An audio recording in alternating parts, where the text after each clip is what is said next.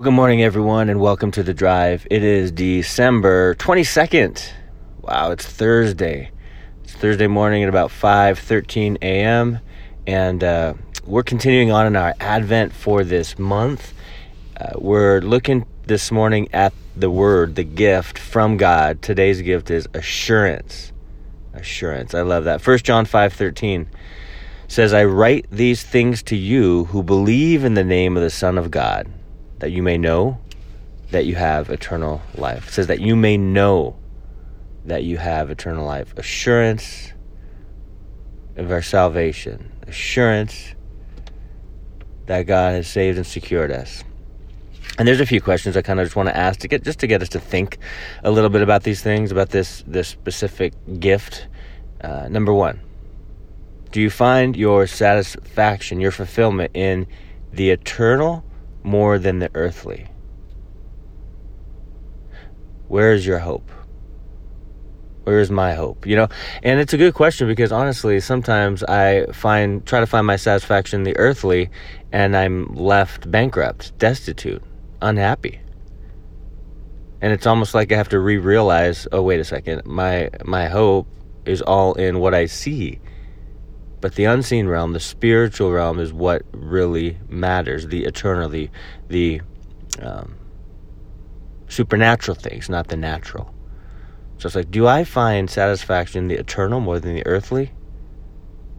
I need to, on a daily basis. It's kind of like, you know, unbelievers versus believers. It's it's like not verses, but unbelievers rather than believers. It's Kind of like uh, unbelievers, you know, where do they find their salvation? In other people,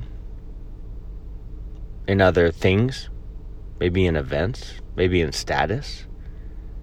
They find their salvation in all kinds of things. But our salvation is a spiritual thing, it's eternal. Another question is Do you hate your sin more than its consequences? We have you know we've talked about this this month. We've have we have a new nature right? And so we should hate sin. Detest it. See it as the most disgusting thing ever. Because when we're born again you're given a new nature right? You're you're given a new heart uh, but also the holy spirit takes resonance in you and begins to direct your desires. You're being renewed daily. Your desires change from earthly to eternal Number three, do you want Jesus more than heaven? I think this is a big one.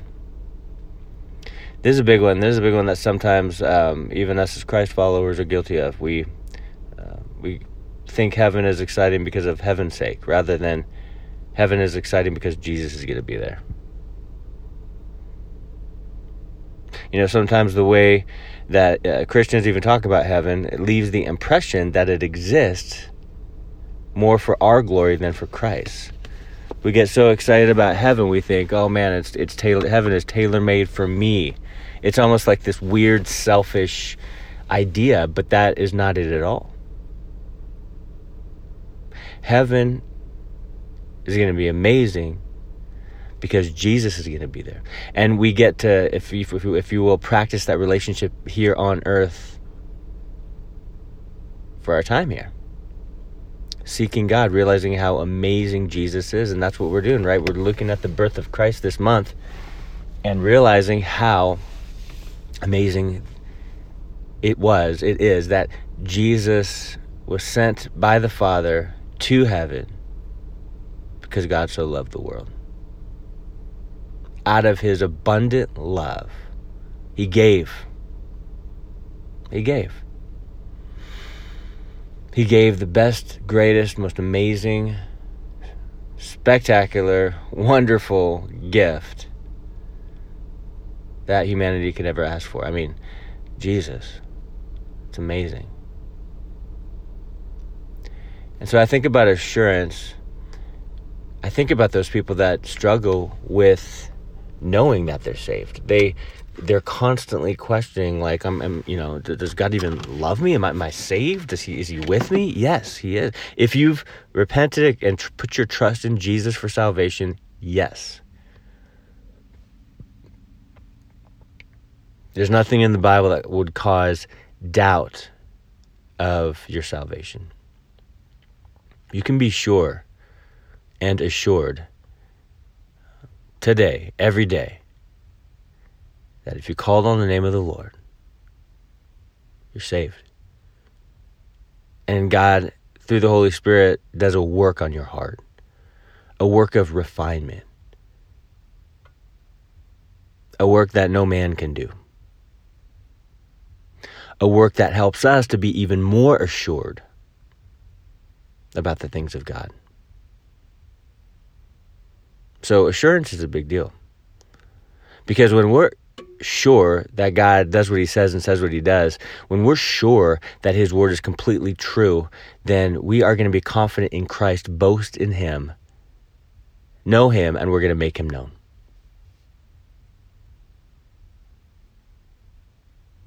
You know, when we looked at the shepherds last night at church midweek study, one of my favorite. Oh man, it's the first study I kind of like did a deep dive into the shepherds. I love uh, amazing. It just amazes me, right? It amazes me because there's a whole bunch of points, but the main thing in the context of assurance we're talking about now is that you know the angel let the shepherds know the Savior's born.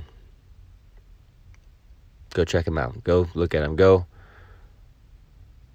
validate these words from heaven.